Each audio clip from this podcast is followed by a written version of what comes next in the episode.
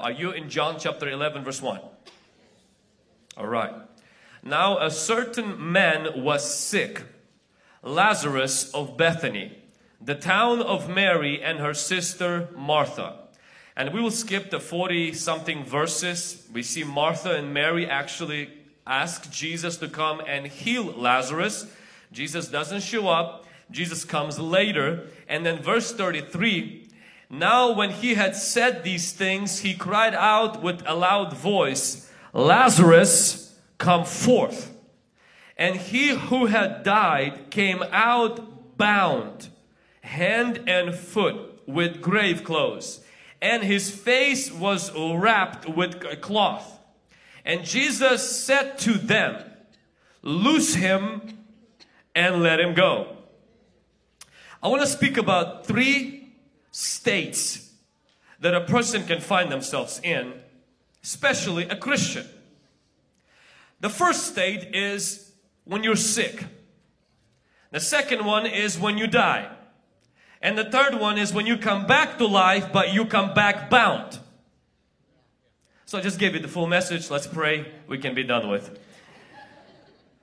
Now, when you're sick, Lazarus was not a witch doctor.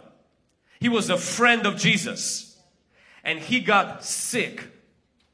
And when he got sick, Martha and Mary got worried and they realized that if he doesn't get treated, if he doesn't get cured, if this thing doesn't leave, Lazarus is going to die. And eventually Lazarus, who didn't get treated, he died.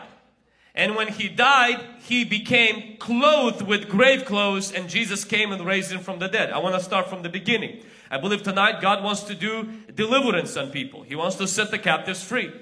I believe tonight He wants to bring prodigals back home. I believe tonight the Lord also wants to wake some people up who are about to spiritually die.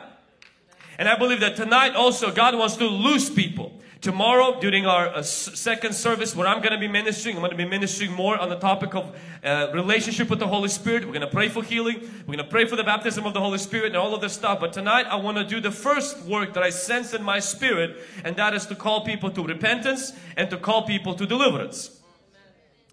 Lazarus is sick. A sick is a state of a Christian that's not dead but it's also not living. Sick is a state of a Christian that's on the fence, has enough of the world to not enjoy God, and has enough of God not to enjoy the world. Sick is a state of a Christian that says how close to hell I can get without going there. Sick is a Christian who will dress like a stripper on a Halloween and say there is no Bible verse against celebrating Halloween. Sick is a Christian that will say, well, the Bible says that we should not get drunk. But as long as I drink and don't get drunk, I am okay. And they become a sipping Christian who then becomes a tripping Christian, who then becomes a Christian that spiritually dies. Sick. Still alive, but sick. Sick is a complacent Christian. Sick is a contemporary, driven by culture, is filled with what the culture says Christians should be so afraid to offend their unbelieving Christians that they will tattoo their body, fill their mouth with alcohol, smoke weed, but take pride in the fact that when they were 15, they prayed a sinner's prayer. Sick is a Christian who comes to church because it's what you do on Sunday morning. But they're not in Him, they're only in church. They're not in the Holy Spirit, but they're only in church. Sick is a Christian who flirts with sin instead of fleeing sin. And they simply say, well, you know, I'm not like hooked on porn. I just watch it every other week. But I'm not like addicted. I can quit it anytime. Sick is a Christian who's more afraid of COVID than going to hell. Sick is a Christian who will wear a mask but not muzzle their mouth. Sick is a Christian is somebody who plays games with God and who claims to have a relationship with God but doesn't have a reverence for God. Sick. Anybody can get sick. I got sick many times physically in my life, a lot. And you probably also got sick many times in your life. But what happens when you get sick?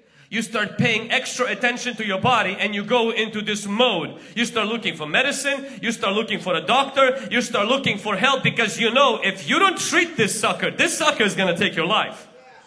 And though I've been sick with many sicknesses before, because I treated those sicknesses, those sicknesses didn't land me in a graveyard. Every Christian can and will get sick once in a while. My problem today and my challenge, what I want to provoke you today is if your temperature is high, spiritually, means if your temperature spiritually, if your love for God has gotten cold, if you remember a day when you loved God more than today, you're sick. I'm not saying you're dead.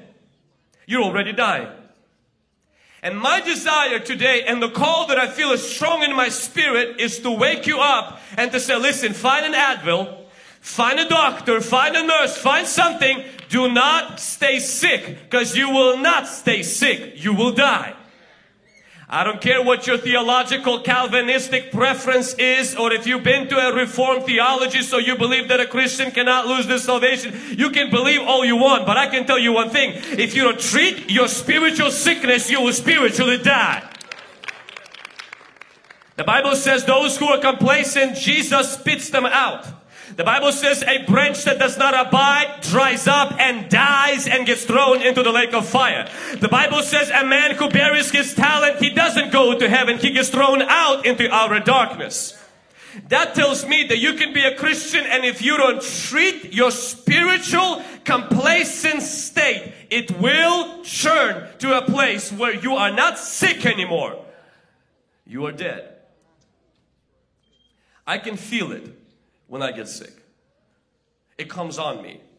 I become irritable. I become tempted faster.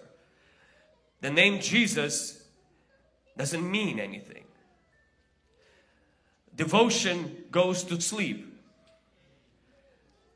I don't fast. The only thing I fast is the Bible. Prayer is very quick. The word of God is just for the check mark. And the moment I begin to notice that it's three days or four days and something is off, I know one thing. I have to pull back. I have to stop and I have to go back to my doctor. I have to go back to get recalibrated. This happened this week where on Sunday night, you know, I ministered last week in Los Angeles.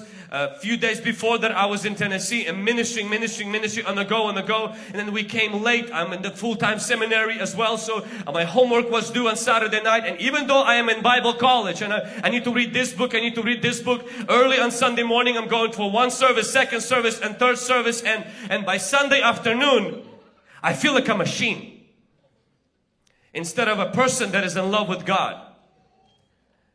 And I remember I tell my wife and I said, babe, I'm leaving. I said, I'm going to go out of town for a few nights. I have to stop everything that I'm doing. Why? Because life is going faster.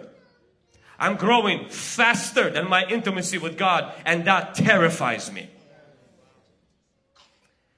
And when I feel that I'm getting that, I have to stop from everything that I'm doing and say, I need to get alone with God. Because while you might not know, I can't fool me. I can't fool my wife and I can't fool the Holy Spirit. So I want to challenge you here right now today. If you find yourself bench watching, if you find yourself numb, if you find yourself aimlessly scrolling for hours, a TikTok feed, but it's been three days since you've opened the Bible. If you find yourself that you are growing in all the wrong areas, if you find yourself that the old demons you got delivered from us seems to come back, I want to warn you, Lazarus, that just because you're a friend of Jesus, it does not mean you're not not to die. Just because your daddy is a bishop and your mama is a prophet, it doesn't mean that you're not gonna die. If you don't treat that complacency, if you don't repent today, if you don't get rid of that thing that is causing you to be sick, you will slowly die.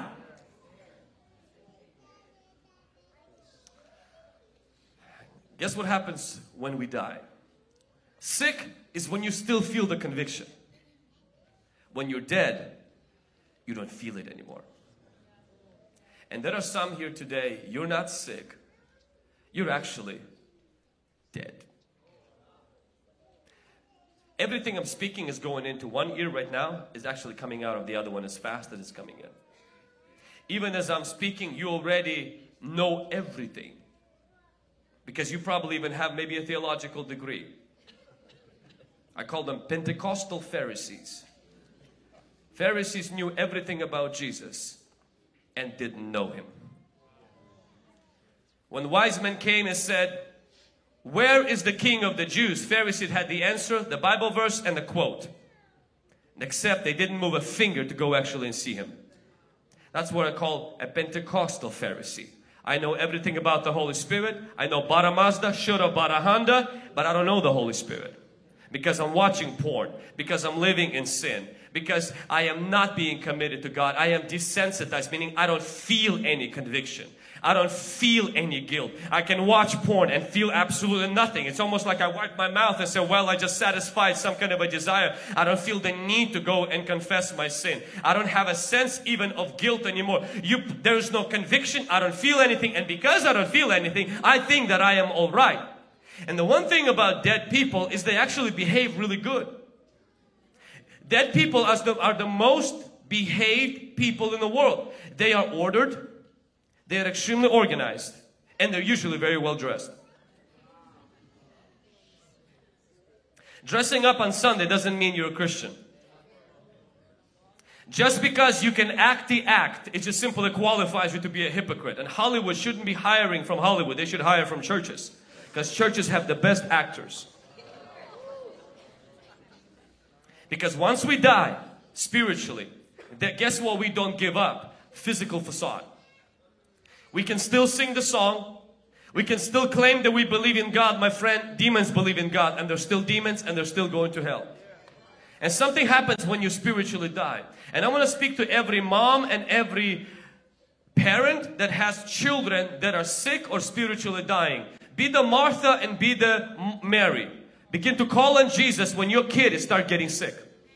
Don't wait until your kid comes in and says, I'm gonna switch my body gender. Don't wait until your kid comes in and says, Mom, I'm renouncing my faith. If you even notice your kid is coughing, begin to pray. Begin to intercede. Begin to pull down the heavens. Begin to fast and begin to press into the spiritual realm. Begin to go into the battle for your child. Don't wait until they go bananas and crazy. Be like Mary and be like Martha. They said to Jesus, now when Lazarus died, when Lazarus was coughing, Pray for your children. Amen. Amen. And something happens when Lazarus died. So he was sick, and this speaks of a state where we become complacent. He was dead. This speaks of a place where we become completely desensitized. We completely, we, we don't feel it anymore, honestly. We, and, and the worst part about it, not only that we don't feel it, that we don't care. That is the worst part about spiritually that I, I am so terrified of that state and for those of you who think that Christians cannot get to that state, a lot of Christians find themselves in that state. The Bible says in the last days, five foolish virgins will wake up and will have no oil. The Bible says in the last days, many will depart from their faith, heeding to deceiving spirits and to the doctrines of demons. We are in danger if we don't treat the symptoms of complacency and lukewarmness. The culture will fill your mind with garbage the, today a secular Christianity, a liberal Christianity that says that God is love and love is God. If you love it, it makes it right. That twists the scripture to fit a sexual perversion. That culture is going to fill you with demons, with demonic doctrines, and then you will dress that up and not even know that you are lying in a cave, lying in a graveyard of a cultural sewer Why? Because when you're dead, you don't resist that stuff. You let people clothe you with whatever they want to clothe you. The worst part about being dead is not only that you're separated from relationship with God, but the fact that the devil begins to bind you. Because when you're dead, he begins to bind you. I'm gonna borrow. Can I borrow a, a, young man, one of you that is strong young man, that's like solid and can endure a lot of pain? Okay, and they will not sue me after this. Okay, praise God. All right. And this is Texas, but still, I just have to ask. Where I am from, I'm from the communist Washington, and so it's just things are slightly different there. What the devil does is that, does anybody have a mask that you are willing to sacrifice? Can, can I, are you willing to sacrifice it? All right, all right. Oh, you have a lot of them. It's, COVID is over from what I've heard, but that's, that's good that you're carrying these. All right, I want you to put the mask on. This is going to be, this is an example, and not that anybody who wears a mask is sick, but this is an example of the Christian that went sick and is not treating their spiritual state. When you let go of yourself spiritually and you stop repenting and you stop drawing closer to the Holy Spirit and living in holiness and living according to the Bible, not according to the culture, not trying to be popular and not trying to fit in to the culture, but to stand out and live as Jesus wants you to live, then spiritually you can actually die. When you spiritually die, something begins to happen. The devil doesn't just kill you.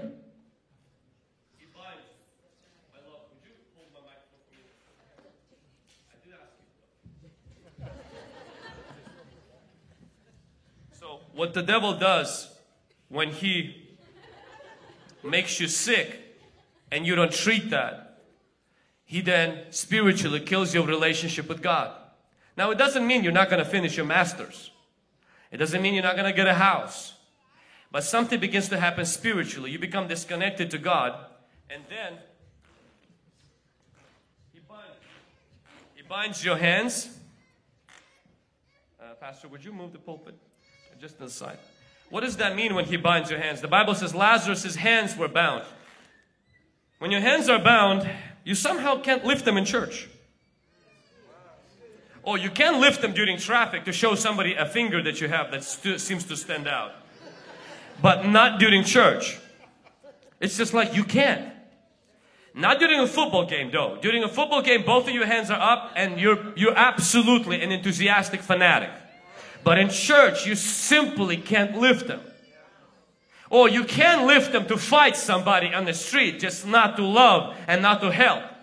And the wife has to tell you a million times, take the garbage out. Your hands, your hands just don't work. Because they're bound. And then the devil not only binds your hands, he binds your feet.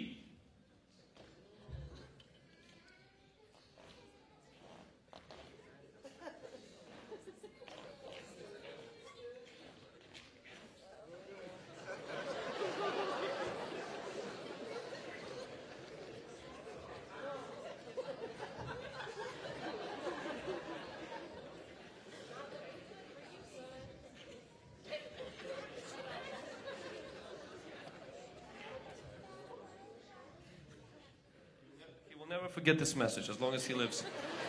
He binds, uh -huh, yeah, uh -huh. he binds your feet so that your feet don't walk in the ways of righteousness. So that in case if one day, God forbid, somehow your mama's prayers get answered and you get raised spiritually, you don't walk. The devil wants to bind your feet. He wants to bind your knees. He wants to bind your hands. And the Bible says, and this is the painful one. His face was also covered. So, so we are going to, huh? Let's leave the eyebrows and the nose and then close his mouth. Close your mouth. I warned. We, you all heard. He says he's to be fine. Yeah. Tomorrow we have a healing service. Uh-huh. All right?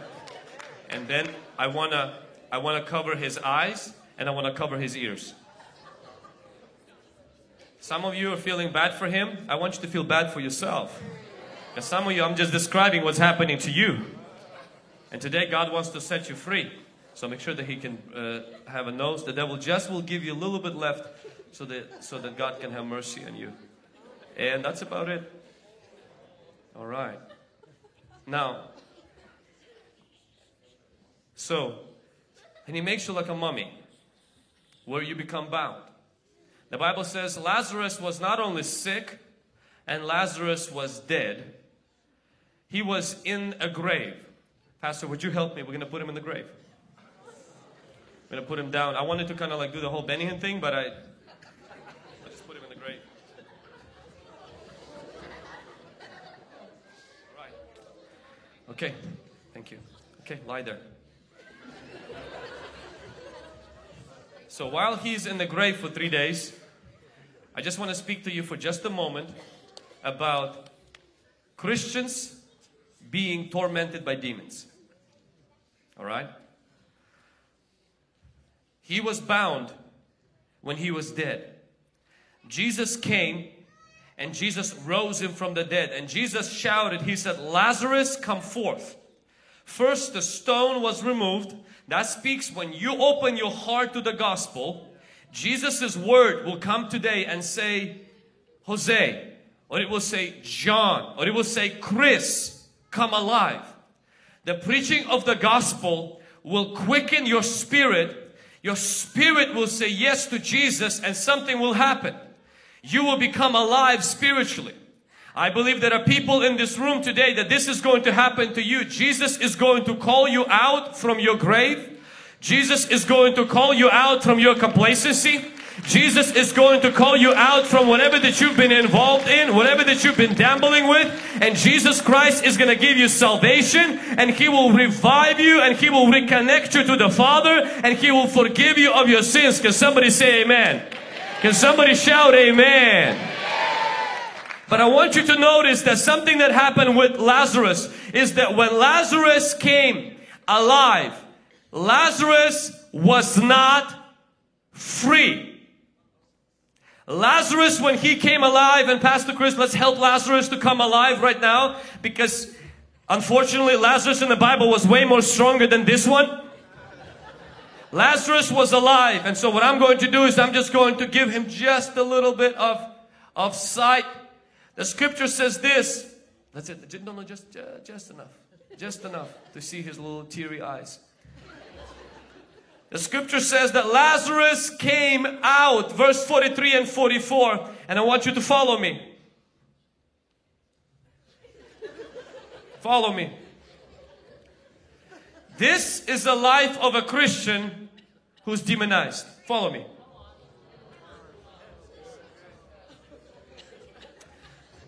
Some of you are like, I don't believe Christians can have demons. You can believe all you want. But have you seen Christians live like this? Have you ever lived like this yourself in an area of your life? You see in the Bible, Lazarus came out bound. He was alive but bound. This brother is alive but he is bound. When you are bound, something happens with your walk. You can't walk. You have to take these small jumps and that is how you spiritually live. And if I would ask him to run right now, he will hurt himself. To ask a Christian that is oppressed by the devil to begin to be discipled and make other disciples, they will hurt themselves. That's why the message of Jesus is not only Lazarus come out, but it is loose him and let him go. I believe Jesus Christ is calling the church not only to save the lost, but also to liberate the captives. Jesus Christ is raising up an army that will not just win souls for Jesus, but drive out demons, heal the sick, cleanse the lepers, raise the dead. Freely we receive and freely we will give. The Lord is restoring the ministry of deliverance to the church in the last days because the devil has unleashed every demon he had in hell into our generation. Our movie theaters are packed with witchcraft. Our TikTok feeds are packed with sorcery. Our young people today know how to conjure up demons, but they don't know where the book of Genesis is. And because the devil has raised a Goliath, God has anointed a David. And that David is the church. And that David is you. And that David is you, mama. And that David is you, young lady. And that David is you, young man. to go and drive out demons, to go and give the devil a black eye, to go and cleanse the lepers, heal the sick, raise the dead, and preach the gospel. The ministry of deliverance is extremely necessary not only because it shames the devil. The ministry of deliverance because it shows the kingdom of Jesus. But not only because it shames the devil and shows the kingdom of Jesus, it helps people like this to become forever set free. A lot of Christians are, are demonized, are oppressed like this because the stuff they've been involved before they got Christians were never dealt with. The Ouija board was never thrown away. The dream catcher was never removed. The horoscopes were never unsubscribed. The, the, the porn magazine was never cancelled because the contract with demons was never renounced. And though you said yes to Jesus, and though you went through a church membership class, and though you got baptized in water, and though you got slain in the spirit, and though you speak in tongues, yet something is restricting your spiritual life. And I came here today from Washington to let you know whom the Son sets free is free indeed. Jesus Christ is the same yesterday, today, and forever. Jesus Christ still sets the captives free. He still delivers people from witchcraft. He still delivers people from spirits of fear, anxiety, heaviness, depression, and all kinds of succubus and incubus. Jesus is the same. Can somebody give God some praise?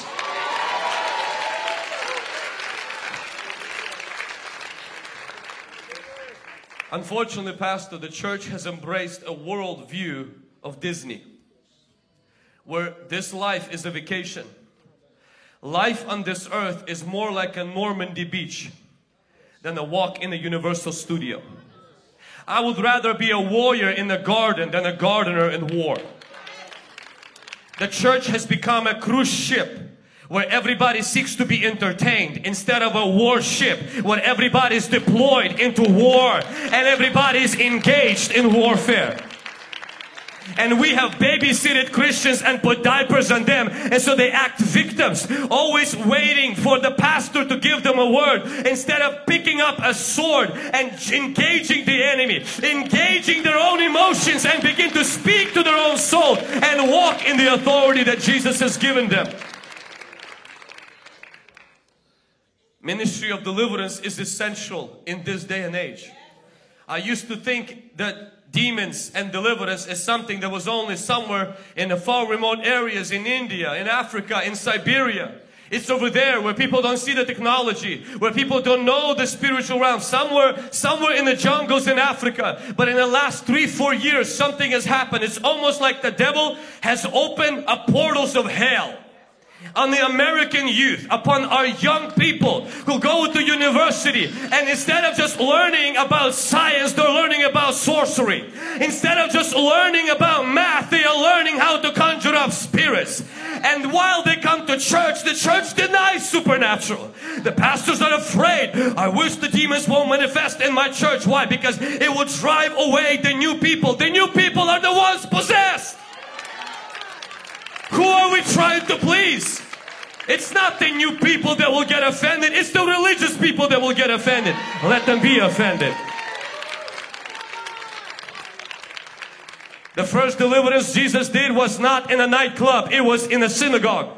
The first time the demon manifested, it happened right in the church because that means that deliverance belongs in the church. Why? Because many people come to Jesus like this and they come every Sunday like this and we say, why can't they read the Bible? Why can't they lift their hands in worship? Why can't they sign up and serve? Why are they still watching porn? Why are they still struggling with that? Why? Because Jesus who said, Lazarus come out, he also said, loose him. Jesus did not tell Lazarus to lose himself. He told those around Lazarus to loose him. He tells the church to loose people. He tells the church to cast out demons. He tells the church to heal the sick. Now, when it comes to Christians, we as Christians, if we gave an opening to demons before we came to Christ, we have to deal with that. Maybe you came to Jesus and everything is fine. That's awesome. I'm not talking to you, I'm talking to your neighbor then. But if you came to Jesus, you're serving Jesus, you have attacks in the sleep, and somebody sleeps with you in the night and has sex with you, that's not normal. If you came to Jesus and you're hearing voices to blasphemy God all the time, that's not normal. If you came to Jesus and you can watch Netflix six hours straight, but six minutes into reading the Bible and you're yawning, that's not normal. If you came to Jesus and you are afraid there's this like a fear that comes upon you. Fear of getting sick, fear of driving, fear of elevators, fear of for closed spaces, fear of getting married, fear of dying out of cancer. And it's not normal fear, but it's abnormal fear that makes you paralyzed. My friend, that is not normal. And what we do is we go to a therapist and get medication. What we do is we go to a counselor, we go to a doctor. I'm not against doctors. I am not against nurses. I think we need them and I think that we need counseling. But what we as Christians need to do is first and foremost, we need to know that the physical methods do not fix spiritual roots. Imagine if I would say that this brother his solution is to sign up to run a marathon. That's what's going to fix his problem. It won't. It won't. I am for discipline. I am for fasting. But if the problem is spiritual, fasting won't help. You have to drive something out.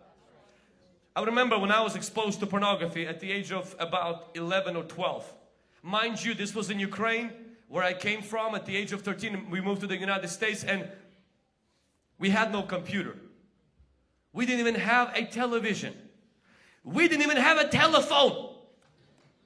Okay, because number one, we were Christian, number two, we were broke. the only bad thing that we did was play soccer. And even that one, my God bless his soul, grandpa would come in and he said, let me measure the temperature of the soccer. and it would take us six months to save money to buy another soccer ball. And I was exposed at a young age, but I don't think that something entered me. I didn't feel it. 13 and a half. I'm in the United States. I'm asked to clean the neighbor's um, house to watch his cats. This guy had more cats than Abraham has children. Unbelievable amount of cats. Six months in America, I don't speak any English. So I was very curious, first of all, to make some money, and secondly, to see how American people live. So while he left for seven days, I examined his whole house. I went and I checked. I literally everything. I even tried to open his safe. Not because I wanted to break anything, I just wanted to see how people live. Because I'm from Ukraine, so I just wondered how Americans live. What's in their basement, what's in their kitchen, what's in their under their bed and everything. And so I opened the closet and I see 250 VHS tapes of porn. And and I get this thought, which is definitely demonic, but I'm thinking at the time it makes sense. I'm just gonna check one tape. Maybe it's like Billy Graham's crusades. I mean, I'm, I, now I'm thinking, I'm like, what in the world was I thinking? I wasn't thinking. it was the devil that was thinking through me. So I turned on one tape. Something entered me. I thought it was just the hormones that I experienced. The reason why I knew years down the road that something entered me was because I felt dirty and I made a promise to myself, I will never do this again. Only to come back the same day and watch another tape. Only to come back the next day and watch another one. To the point where I couldn't stop. And my only hope was for the owner to come back and take away the keys. Because I knew I lost control. I wasn't practicing witchcraft. I wasn't doing sorcery. I didn't have horoscopes. And that's what I want to mention to you right now is what happens. Not every sin opens the door to the enemy. But there are sins. If you don't repent of them quickly enough, you keep playing games, you keep playing games, the enemy will enter in. That's why the Bible tells us in Ephesians, do not give place to the devil. The devil does not care that you belong to a Pentecostal church. The devil is like a fly.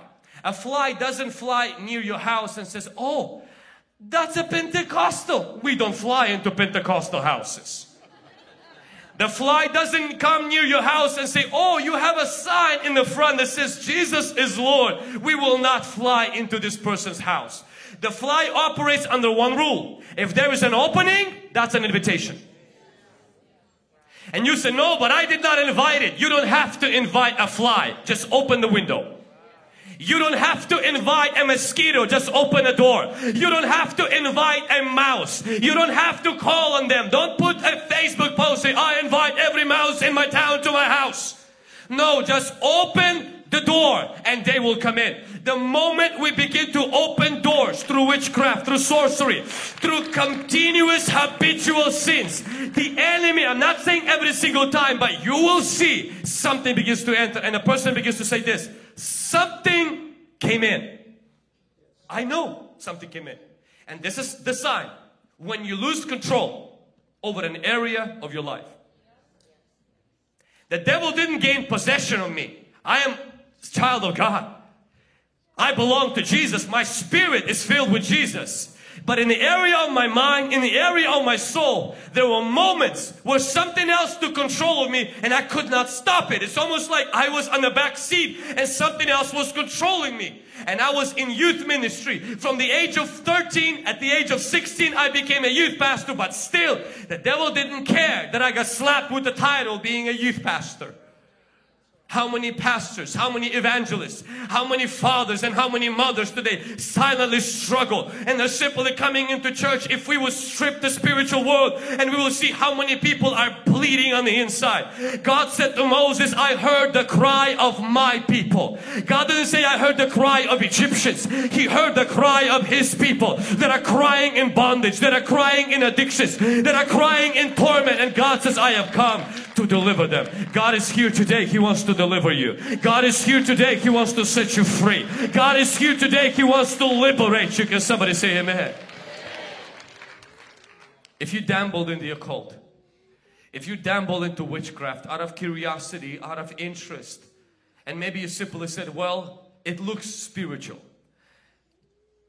You have a toilet in your house and it has water inside. It does look like water. Why don't you drink it? And next time you tell me that you're just gonna put a dream catcher over your bed because it looks spiritual, why don't you go drink your toilet water?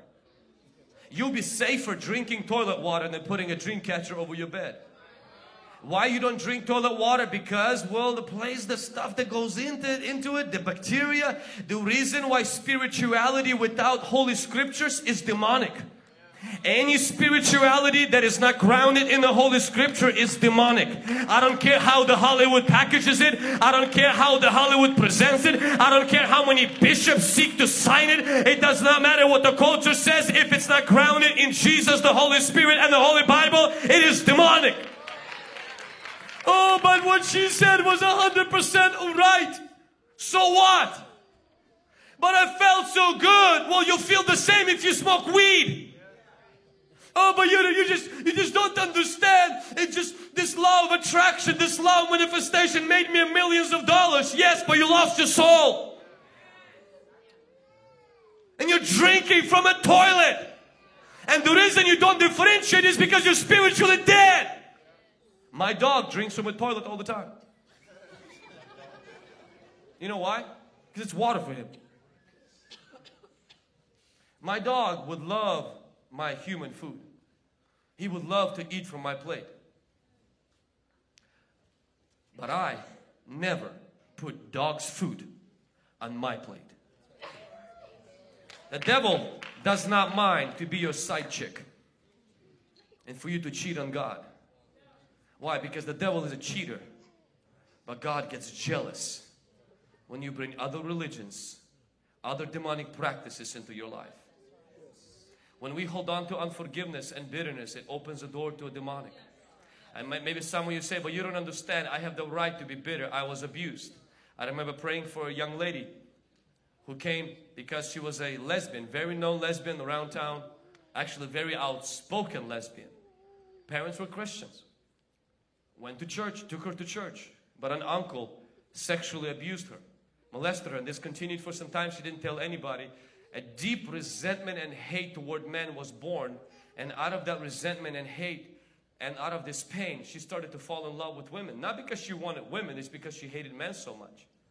And she comes to a meeting similar like this, probably just a little bit more people, and, and the demon starts manifesting like crazy. And the demon, when the demon, was two, three days, when the demon was cast out, when she was delivered, and so was the lesbianism, it was gone. And so a lot of people, they experience these demonic attacks is because they've opened themselves through unforgiveness to demonic influences. And I want to encourage you today that if you have unforgiveness, you're bound. That if you have, maybe you have some kind of a spirit of fear or heaviness, God wants to set you free. God wants to liberate you today. Jesus doesn't just want to heal us when we're sick. He wants to raise us from the dead and give us salvation, give us new life. But if we find ourselves bound, whether because of stuff we did before we came to Jesus or the stuff we did out of ignorance, out of just stupidity, and we got ourselves into wrong things, that we have to repent of those things. We have to get rid of those objects in our house, get rid of those things out of our phone, and begin to be filled with Jesus today and experience the freedom and deliverance in Jesus' name. Amen. So at the end, what practically I just want to share with you is this is how Lazarus gets free. First, Lazarus gets alive. This speaks of you getting saved. If you open your heart today, especially if you're a young person today and you're sitting, maybe you watch, you're sitting on the, on the balcony or somewhere you're sitting with a friend and maybe you came, you deconstructed from Christian faith. You just said, oh, this stuff is just, you know, I don't believe in none of this stuff. Listen to me. I was praying last week for a girl. La last week was actually Tennessee a parents brought a girl. BBC News from London was there. Parents bring this girl to, to receive prayer. And they asked me to pray for her. And, and I look at the teenager and I'm noticing the teenager is not like super excited to receive prayer. So I asked the teenager, I said, listen, I'm not going to pray for you if you don't want me to pray for you. She said, and the mom is like grabbing her hands like, tell him that you want to. And I said, mom, let, let her go. She said, she's I think 18 or something. And I was like, mom, just let her go. Let me talk to your daughter. And I'm like, do you want me to pray for her? To, to pray for you. She's like, yeah, yeah, pray for me. And I was like, okay, I'll pray for you. So we start praying. Nothing happens. The girl is just, you know, sweet, beautiful little girl just standing there and stuff. Maybe a minute into it, and I'm passing on to the next person. The Spirit of God just kind of asked me to go back. Uh, I come back and I start praying, and she just goes crazy. I mean, I've seen a lot of violent stuff, but this girl, she's like, she would tear me to pieces. And so I couldn't get the demon out. So I, I, I stopped the deliverance and I, I talked to her and I said, listen, I said, are you a Christian? She's like, oh no. And I was like, you mean you're not a Christian? She's like, no, I don't believe in Jesus. I was like, your demons do. I'm like, your demons, the one that just said they kill, they'll kill you. And your mom is saying you tried to slice your wrist and kill yourself. Your demons just said they believe in God. And I was like, your demons will drag you to hell if you don't accept Jesus Christ. I'm like, she's like, you, you have a point. Yeah, okay, wow, so they believe and I don't, I don't do. So my demons know theology even better than me. And I was like, would you like to give your life to Jesus? If not, because I'm like, these demons will kill you. That's exactly what they said. She's like, okay, I'll give my life to Christ. And then the demons came out. And so if, if you're sitting here today and you're like, I don't believe in Jesus Christ, the devil does. I'm pretty sure you believe in the devil. I'm going to ask you to surrender your life to Jesus today. I'm going to ask you not to believe some professors who've poisoned your mind, who's on his sixth marriage and who's taking antidepressants and he's telling you what not to believe. Because my friend, he is wrong. The Bible says, fool said in his heart there is no God. There is a God and He's not just a loving daddy and every religion serves Him. He, is ca causing and asking every human being to repent and believe in His Son Jesus Christ. And if you today open the stone and you let Jesus' word to come into your soul, He will give you new life. And Lazarus came alive because the stone was removed. And Jesus will give you salvation today if you open your heart and you say, Jesus, I repent and I believe. But the second thing I want you to notice is that Lazarus, the Bible says, he came out of the tomb, bound, which means that you have to make a step forward today to begin to walk after Jesus even if you are struggling. Even if you are tormented. Christians say, well, Vlad, I can't read the Bible because it's very hard. Like these demons don't let me. Force them. I can't go to church. I don't feel like going to church. Drag those demons to church. The Bible says, I will eat in the presence of my enemies. Sometimes you come into church because you're free, and sometimes you come into church to get free. And you never know which worship song, which sermon, and which altar call God will use to break things off of your life. And the fact that you are here, you already made a step and say, Lord, today is going to be my day. Today is going to be my day of freedom. Today is going to be my day of deliverance. Today is going to be my healing. Today is going to be my new day in Jesus' name. Amen. I want you to notice that not only Lazarus, that he received, he exited the tomb and he, he walked so he first became alive through the word of Jesus. That speaks of salvation. Secondly is, is that he, he got out of the tomb he started to walk toward Jesus. We said, still walk after God even if it's hard. Even if you don't get full freedom right away and you get three demons out and maybe some kind of a thing is still there. Keep on pressing into Jesus. Keep on pressing into Jesus. Keep on pressing into Jesus. Keep on watching sermons. Keep on reading the Bible. Keep on pressing in. Be like Lazarus. Keep on walking. But you also have to leave your tomb. And the tomb represents relationships for some people, tomb is the TikTok. For some people, tomb is their Instagram. For some people, a tomb is their boyfriend. For some people, a tomb is a place that they are in that belongs to the dead people. For some people, a tomb is the club on Saturday night. And this is the first Saturday you didn't go there. And you're here maybe today, you're like, man, I missed my homies and my cronies. I missed all the stuff, but we would get wasted. And that is your tomb. God will not go into your tomb to de- deliver you. He will deliver you when you come out of your tomb. Throw away that weed, flash those drugs, throw away those bottles. Don't say, well, God deliver me from alcohol, then I will destroy Jack Daniels. No, destroy Jack Daniels and say, God, I'm ready for deliverance. Don't just simply say, God, deliver me from weed and then I will flush the drugs. No, flush the drugs. Come out of the tomb. And God will begin to bring help. Amen. Then I want you to notice this. Jesus did not set Lazarus free. He sent everyday people to come to Lazarus and to set him free which is what's going to happen today. It's going to happen every time you come to church. God wants to use everyday people to set, which will be painful. if you're taking notes, if you're taking notes, write this down in your notes. There will be layers. And deliverance is not cute.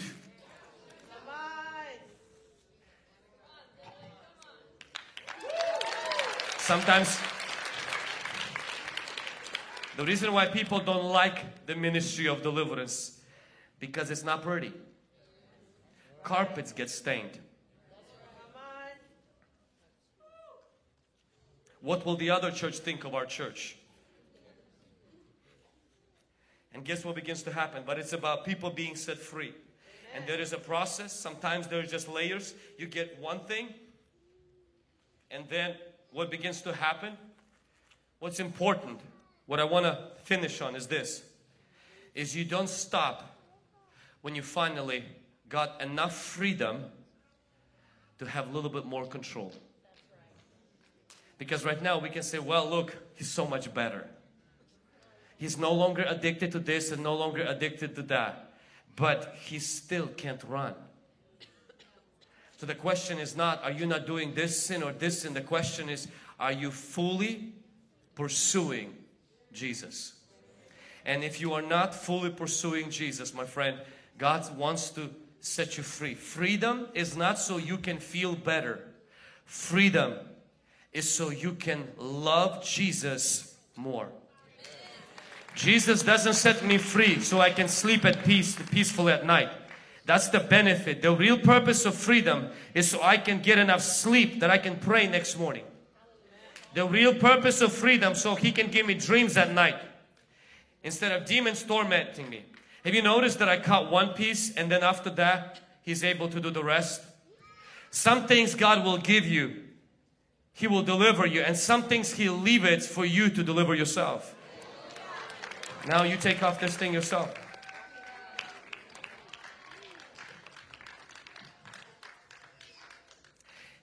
And so many people, they come to church. Okay, hold on, hold on, just one second. And a lot of times at the altar, God does the major work of getting stuff out. And then He lets the Holy Spirit, the Holy Scriptures, your small group, and other people to go home. And instead of just staying there and saying, Lord, another work, do another work, God says, Well, I want you to now work with what I've started. I want you to begin to work with what I've started. Amen. Amen. Now I want you to finish this work of deliverance.